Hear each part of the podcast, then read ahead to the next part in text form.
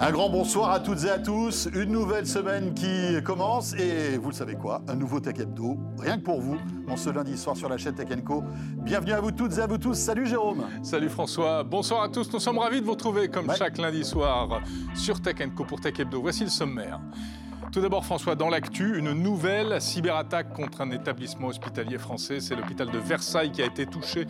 On va en parler dans un instant. Oui, on va rentrer un petit peu dans les détails.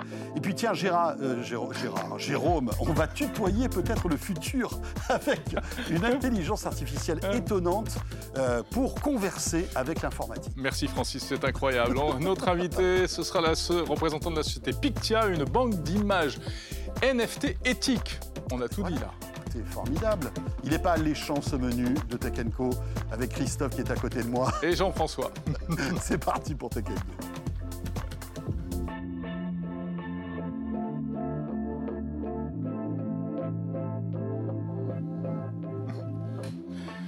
Ah, et eh oui, que voulez-vous, c'est bientôt la fin de l'année, on est un petit peu au bout du rouleau, je crois. Puis en plus, tu n'as pas une tête à t'appeler Gérard, c'est ça qui est bizarre. Je sais pas. Je ne sais pas. Bon, il va falloir un petit peu creuser tout ça. Merci en tout cas d'être là. Euh, vous le savez, on est là chaque euh, lundi soir sur la chaîne Tech Co pour euh, revenir sur toute l'actualité tech. Vous pouvez nous retrouver bien sûr sur la chaîne YouTube, sur l'appli RMC BFM Play et sur la chaîne Tech Co disponible sur toutes les box. SFR, Orange, Free et Bouygues Télécom. Exactement. Alors, euh, surtout, vous n'avez aucune excuse pour ne pas suivre Tech Hebdo tous les lundis soirs. Euh, Tech Hebdo, c'est presque un rituel maintenant. Dans un instant, euh, notre invité. Et puis, juste avant, ben, c'est l'actu.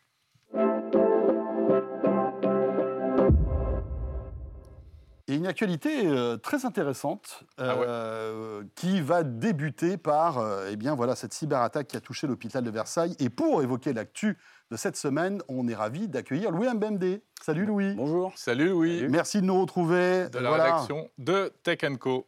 Exactement. Euh, on va euh, donc commencer par cette cyberattaque. Bon, j'allais dire, malheureusement, on commence à avoir un petit peu l'habitude. Hein. Euh, toutes les deux semaines, trois semaines, un nouvel établissement de santé bah, se fait attaquer. Mmh. Louis, qu'est-ce qu'on sait de l'attaque qu'il y a eu ce week-end? Ben, euh, écoutez, le système euh, informatique euh, du centre hospitalier de Versailles a été paralysé. les ordinateurs ont été bloqués. résultat, quelques minutes, quelques minutes après l'attaque, le centre hospitalier a dû couper voilà, le système informatique par précaution.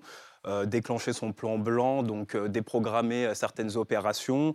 résultat aussi, l'accueil des patients est limité. maintenant, les urgences fonctionnent seulement à 50% et du personnel a dû être mobilisé en plus dans les services de réanimation. D'accord. Donc, c'est encore une fois, j'imagine, un ransomware qui est à l'origine de cette attaque Exactement. Euh, voilà, euh, un groupe de pirates a revendiqué euh, du coup l'attaque en demandant une rançon. comme vous le disiez précédemment, c'est pas la première fois que voilà, un établissement hospitalier est victime d'une telle attaque. On se rappelle de l'établissement voilà, à Corbeil dans l'Essonne. Oui, à Corbeil-Essonne. Voilà, qui avait été également victime d'une attaque similaire. Donc voilà, l'histoire se répète.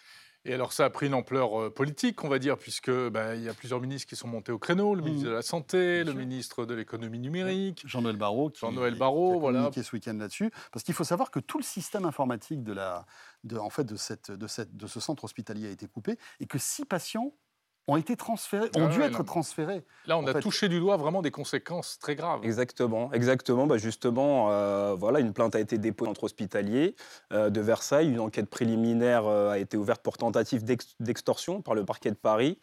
Et les, les, investigations sont confiées au Centre de lutte contre les criminalités numériques et le Centre de lutte contre et la sous-direction pardon de la lutte contre la cybercriminalité mmh. notamment.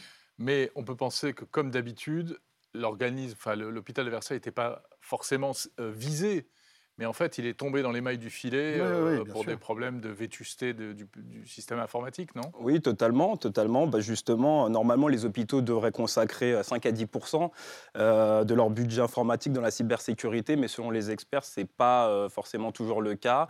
Mmh. dans cette, dans cette affaire-là, ça doit sans doute être le cas, pour le coup. Il faut savoir que dans tous les bureaux, écran noir, partout hein, dans, l'hôpital, c'est quand même hein. incroyable. Et l'ensemble de ce système informatique donc, a été coupé. et donc plus de réseau, euh, ce qui fait qu'il y, a même des opérations qui ont dû être déprogrammées. Et il faut savoir que cette attaque tombe euh, quelques jours après le fameux plan cyber que vous avez peut-être suivi, qui a été présenté par en fait, le gouvernement, qui a décidé d'investir 30 millions d'euros pour les TPE les TPE. Pour les aider à se protéger contre ce risque. Voilà, les TPE, PME qui, justement, sont fragilisés de par la vétusté de leur environnement logiciel, etc. etc. Donc, voilà, de l'argent va arriver. Est-ce que c'est trop tard? Est-ce que cet argent va résoudre tous les problèmes? Ça, va être la vraie question, ça. Oui, mais c'est vrai qu'on on le répète à chaque fois, mais dans le milieu hospitalier et médical, c'est compliqué parce qu'il y a plein de logiciels, parfois très anciens. Du coup, on ne peut pas faire les mises à jour des systèmes d'exploitation et, ça, fait des vrais gruyères mm. ouverts à toutes les failles. Quoi. On en reparlera avec Benoît Grunenwald, hein, notre expert euh, cybersécurité, qui viendra nous en parler.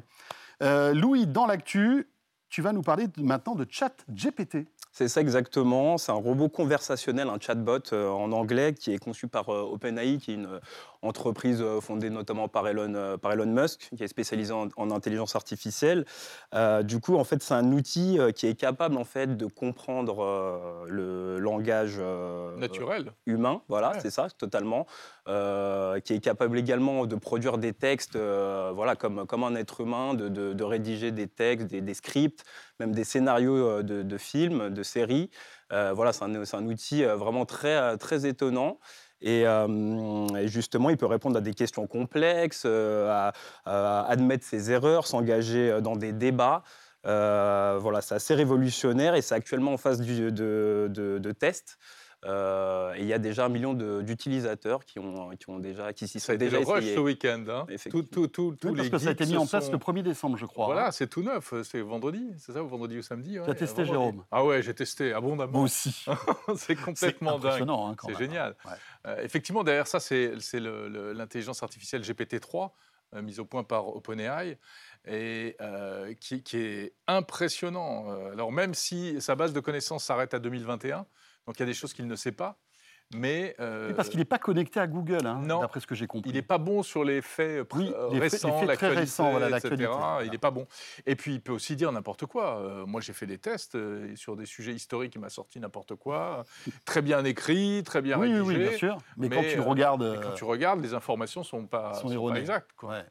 C'est un peu tout le risque. Donc c'est à la fois hyper puissant, impressionnant et très attirant. Et en même temps, ça pose plein de questions quand même. Hein. Effectivement, et puis, plusieurs questions. Par exemple, euh, comme je vous le disais tout à l'heure, c'est un outil qui est capable voilà, de rédiger des contenus web. Donc on peut s'interroger justement sur euh, est-ce que cet outil va peut-être remplacer l'être humain euh, C'est vrai. Voilà, des journalistes voilà, dans la rédaction de, de, de, contenu. Après, pour l'instant, l'outil a quand même ses limites. Euh, voilà, euh, justement, c'est un outil qui manque par exemple euh, voilà, de, nuances, de sens critique. voilà, ah oui, ça, il n'en a pas beaucoup. C'est encore l'apanage des, des, êtres humains d'avoir encore ces, ces facultés-là. Et cette intelligence artificielle ne les a pas encore, donc il y a hmm. peut-être encore un peu de, temps avant que, que les humains soient remplacés par cette machine. Pour l'instant, c'est surtout utilisé pour un aspect commercial, en fait, pour rédiger des notices de produits sur des sites marchands, etc. Sur tout ce qui nécessite de la production d'écrits euh, en quantité. Oui, où, le savoir-faire humain n'est pas, très, pas, pas forcément euh, au centre du truc, en fait, c'est ça. Oui, on n'est euh, pas sur le débat, des choses comme ça.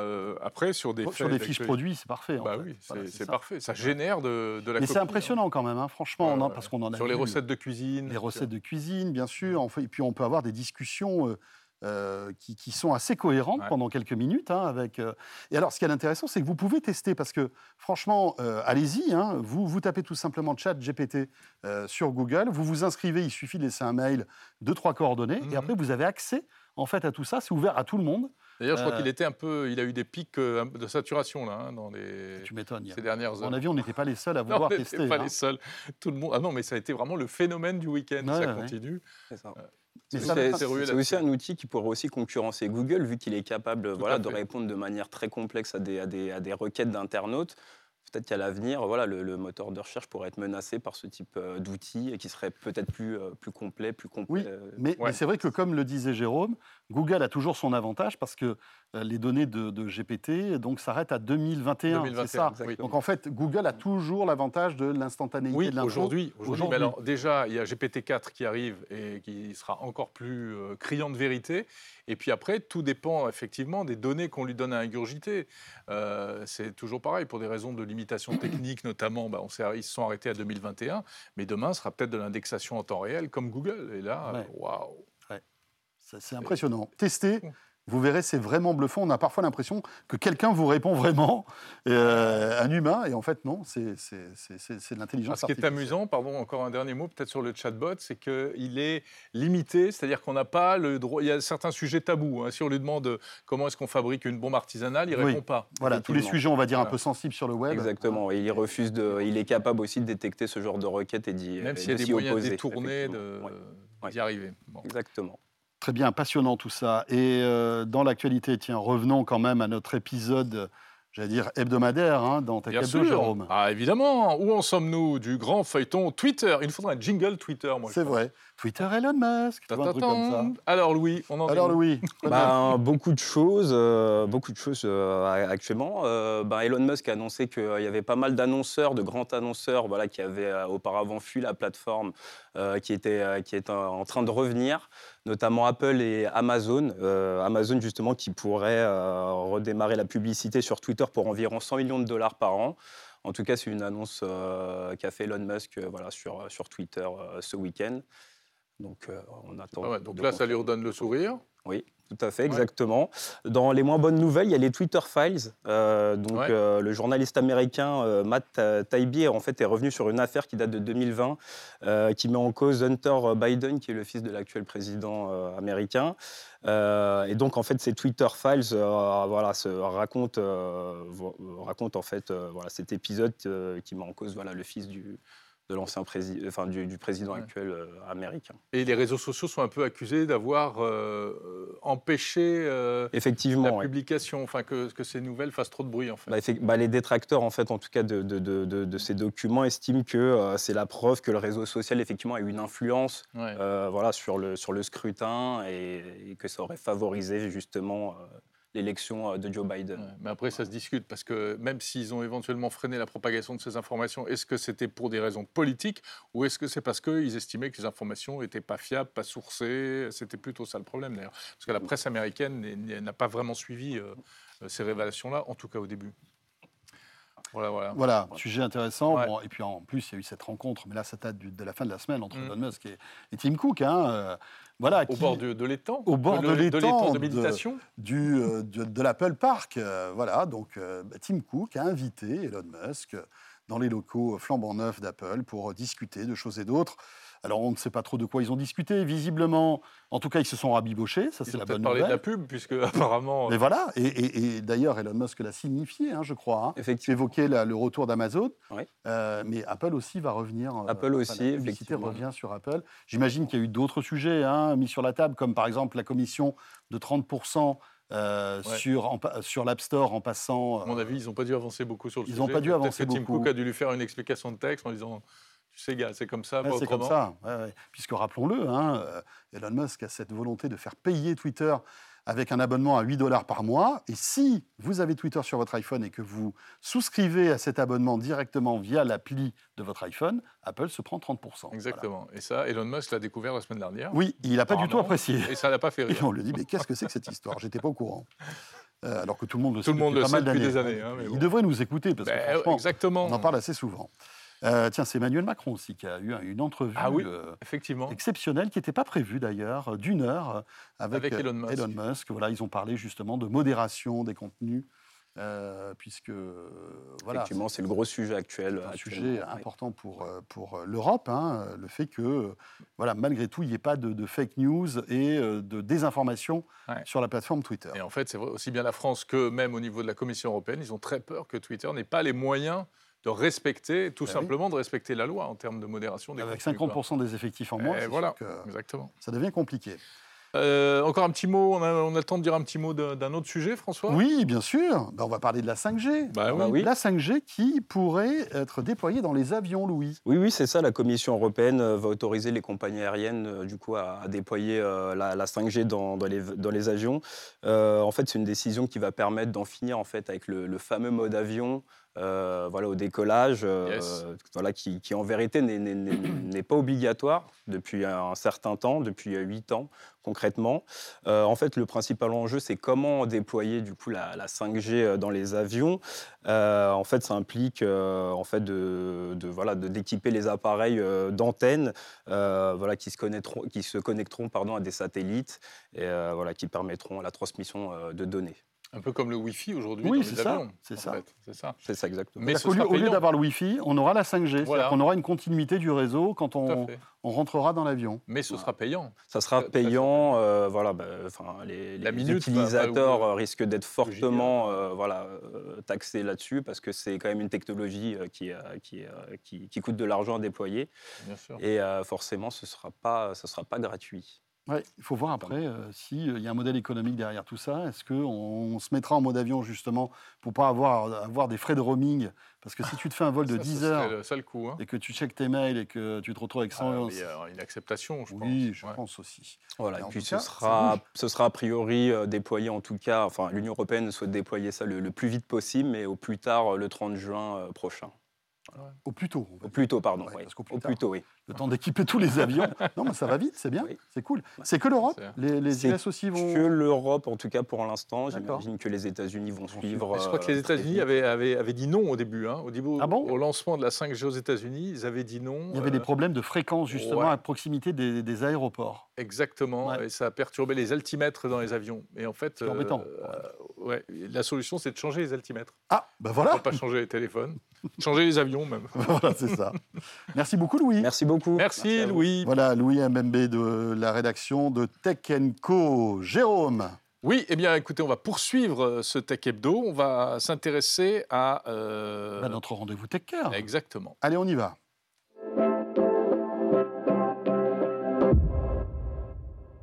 Et Oui. donc, notre rendez-vous Tech Care avec euh, Orange. Euh, Jérôme, vous savez qu'on aime bien euh, nous intéresser à, la, à cette tech qui fait du bien, en tout cas qui a du sens, ou peut-être un peu plus de sens que, que certaines innovations qu'on évoque euh, chaque semaine. Et on va parler de Pictia. On va parler de Pictia, qui est une, alors je vais la faire courte, une plateforme NFT de photos certifiées éthiques, dont va nous parler notre invité François Rossigneux. Bonjour. Bonjour. Bonjour. Vous êtes le cofondateur et le CTO de Pictia. Tout à fait. Euh, Est-ce que vous pouvez nous expliquer un peu? Donc, c'est un site qui héberge des photos. Exactement. Alors, Pictia, c'est une marketplace éthique. Éthique dans le sens où, en fait, on va certifier les photos qu'on en base et puis ensuite, on va assurer la traçabilité. Traçabilité, donc, vers euh, les usagers de ces, de ces photographies, donc qu'ils soient des annonceurs ou des collectionneurs de NFT. Et on met un focus particulier sur la préservation des droits d'auteur. Hmm. Donc, euh, voilà. Très bien. Parce qu'il faut savoir qu'effectivement, des bases de données et des plateformes de photos, il y en a beaucoup. C'est très utilisé par beaucoup de professionnels. Bien sûr. Euh, on les achète la plupart du temps, mais le problème, c'est que même une fois achetés, on peut, certains peuvent les voler. Ils vont les récupérer sur Google, etc. Et hop, Enfin, cela dit, ça ne nous Ça empêchera pas de les voler, là, finalement. Alors nous, ce Simplement qu'on une fait- éthique, en Ce qu'on fait, c'est mais- qu'on va donc, euh, donc Mhm. prendre acte que telle photo a été uploadée sur la plateforme. Donc pour ça, on fait des certificats d'authenticité. euh, donc on, on prend l'identité du photographe, on fait un eurodatage de sa photo, et ensuite on vient euh, assurer en fait une exclusivité d'exploitation euh, aux annonceurs qui achètent les images. Et donc s'il y a des reprises commerciales euh, indésirables de ces images, on va entamer une procédure de gestion litige amiable, donc avec un, un constat numérique euh, normé qui respecte la même norme utilisée par les, les huissiers quand ils font des constats Internet. Et ça, ça fait l'objet d'une seconde plateforme qui s'appelle Chainot Voilà, et qui ça. permet vraiment d'établir ces, ces constats. Et, qui, et donc, c'est une plateforme qui est utilisée bah, également par des directions juridiques, voire euh, le grand public s'il y a des éléments frauduleux sur Internet. Prenons par exemple, Jérôme voilà, fait une très très belle photo qui est euh, euh, voilà, achetée par exemple une agence de publicité, ok, de manière tout à fait légale, etc. Elle est tracée, il y a un NFT. Moi derrière, j'arrive, je prends cette photo, je la mets sur mon site web sans avoir payé qui que ce soit. Vous, avec ChainNote, vous allez retrouver cette photo. Est-ce que vous allez scanner le web, en tout cas, euh, Comment, comment ça exactement, marche en fait exactement. Donc Pictia en fait se charge de, de scanner le web, donc euh, tout le web indexé, donc que ce soit les, les sites publics et également les réseaux sociaux. Et ensuite, on va dresser aux photographes concernés en fait une liste des, des sites où ces images sont prises potentiellement de manière frauduleuse. Et ensuite, le photographe donc euh, déclare ce cas euh, comme un litige. Et là, on Mhm. fait appel à la plateforme Chainnote qui va établir en fait un constat numérique, un constat numérique qui respecte une norme euh, afin d'être valable éventuellement devant la justice. Et, euh, et du coup, c'est euh, Et c'est là où il recevra une mise en demeure. On exactement. Et le, photo. et le photographe va récupérer du coup une partie de, de ses droits d'auteur. Ça, ça n'existait Pas pas. C'est-à-dire qu'aujourd'hui, un photographe ne peut pas tracer sa photo. Alors nous, en fait, on notre Oui, ça existe, non On peut tracer des photos. grâce à Exactement, exactement. En fait- En fait, il y a des outils, euh, des briques technologiques disponibles sur Internet. Et nous, notre originalité, c'est de, de proposer une chaîne de valeur, une plateforme unifiée, en fait, qui va euh, bah, rassembler tous ces services, allant du certificat euh, à, la, à, la, à la traçabilité, en passant par la, vente de licences et la, vente euh, de NFT. Est-ce qu'on ne peut certifier que des photos, François? Est-ce que, par exemple, Jérôme fait des petites vidéos de temps en temps? Alors, parfois, elles sont bien, parfois, il y en a des moins bien, on ne va pas rentrer dans ce détail, mais admettons, voilà, il fait des photos. Est-ce qu'on peut arriver à certifier des vidéos aussi? Alors, au niveau technique, c'est tout à fait possible. hein. Nous, on, a- on utilise des, des ancrages blockchain euh, standardisés. Euh, nous, notre plateforme s'adresse principalement en fait aux, aux photographes parce que c'est vraiment notre, euh, nos Oui, clients prin- principaux. Euh, mais euh, à l'aide de la, la solution de constat de Chainnote, on peut vraiment constater euh, des usages frauduleux de, euh, de tout type de documents. Que ça soit, imaginons, un, un PDF euh, en ligne, euh, par exemple, de conditions générales, ou alors des, des, euh, de la diffamation sur un réseau social. Euh, tout ça, c'est supporté par notre solution de constat numérique. Est-ce que ça peut être un article, par exemple Tout à fait. Tout à fait. Ça peut être, euh, euh, par exemple, euh, s'il y a un site web euh, vendant des produits qui fait l'objet d'un parasitisme avec des plagiats, des contrefaçons, on peut éventuellement bah, faire un constat sur, euh, sur ce type de Et site. tu voulais parler aussi d'un article de Oui. presse? Par exemple, un article, de, un, arti- un article de presse qui est signé par un journaliste. Alors, on parle, on- égoïstement, on parle un peu de notre métier, Ouais. mais Mais c'est vrai que ça arrive. c'est vrai qu'il y a pas mal de, de- de vols sur Internet, hein, ou en tout cas de, de contrefaçons d'articles. Est-ce que là, on pourrait certifier un article pour qu'il soit en quelque sorte protégé Oui, oui, bah, tout, tout à fait. Nous, on s'adresse vraiment euh, bah, à toute personne qui souhaite préserver ses droits d'auteur. Donc, Mhm. euh, dans le cas d'un article, on va bah, venir prendre acte que tel jour, à telle heure, il y a eu euh, tel article sur tel site web. Tout ça, c'est horodaté et, euh, et la preuve est conservée indéfiniment. Alors pourquoi parlez-vous de démarche éthique? Alors, éthique, c'est parce qu'on s'adresse en fait aux photographes et on assure une rémunération juste et équitable en fait bah, à l'ensemble en fait des, des acteurs de, de la création. Donc, euh, à la fois aux photographes, mais euh, également auprès des usagers bah, qui ont une, une garantie bah, d'exclusivité dans Mhm. l'exploitation de l'image. Et puis, euh, avec des, des tarifs, hein, des, des commissions euh, abordables et, euh, et, euh, éthiques par rapport à, à- à ce type de plateforme. Est-ce qu'on a une idée du manque à gagner euh, des, des- des photographes, par exemple, euh, parce qu'ils se font piquer leurs photos sur Internet Oui, alors on estime à environ 80% euh, les, les images euh, utilisées sans autorisation. Et euh, pour les photographes, on estime à peu près à 5 000 euros par an le, le manque à gagner Pour chaque Ouais. photographe? Pour chaque photographe. Alors évidemment, c'est une moyenne Oui, parce qu'il y Ouais, il y a des différents métiers. professionnels, il y a des amateurs. Mais c'est énorme et c'est euh, vraiment un, un très gros préjudice en fait euh, qui est causé aux photographes. Et alors la fiabilité de la traçabilité, elle est euh, sans faille? C'est ça. Alors nous, on supporte vraiment une traçabilité, même si l'image euh, est recadrée, si sa colorimétrie a été changée, s'il y a du texte qui a été ajouté. Ça, on va le détecter. Et ensuite, euh, bah, le, le photographe, il va pouvoir, euh, il va pouvoir sélectionner en fait euh, dans la liste euh, une liste qui est priorisée en fait pour, euh, pour traiter bah, les, les cas qui lui sont vraiment préjudiciables. Intéressant. Pas mal. Donc votre public, votre cible, c'est qui? C'est les photographes Alors, pros C'est ça. Du côté Ouais. des créateurs, bah, ça va être euh, agence de photographes, photographe Mhm. pro. Pour la solution de Chainnote, donc la partie vraiment constat numérique, ça va être également les directions juridiques, les avocats, Mhm. voire même le grand public. hein. Et, euh, et, euh, et du coup, pour euh, ceux qui achètent ces images, ça va être ah, les annonceurs et les collectionneurs euh, de NFT. L'idée étant qu'ils puissent euh, rentabiliser leur collection à travers la location, entre guillemets, euh, en vendant des licences. Très bien. Voilà donc Pictia qui euh, s'associe donc, enfin qui s'associe, qui fonctionne de pair avec Chainnote. Exactement, C'est ça. exactement. Euh, et vous êtes euh, le- donc le cofondateur et CTO de Pictia, mais aussi de Chainnote, j'imagine. hein. Exactement. Alors en fait, c'est c'est vraiment deux plateformes séparées, euh, mais Pictia a fait Mhm. appel à Chainode pour la partie constat. Merci beaucoup François Rossigneux. Merci beaucoup Merci d'avoir été notre invité cette semaine dans notre séquence Tech Care. Et Eh bien voilà, c'est avec toutes ces bonnes nouvelles que se termine ce Tech Hebdo. Bien évidemment, on a été très heureux de passer cette petite demi-heure en votre compagnie et on sera de retour, Jérôme, la semaine prochaine. Voilà, d'ici là, portez-vous bien, continuez à regarder Tech Hebdo Bien partout, sur le web et bien sûr euh, sur vos box. Et Et tous les autres programmes aussi de la chaîne Tech Co qui vous attendent, euh, bien sûr. N'hésitez pas à nous dire ce que vous en pensez sur le compte Twitter de Tech Co. Ça nous fera plaisir de vous lire. Merci en tous les cas d'être là et à très très vite. Salut à tous.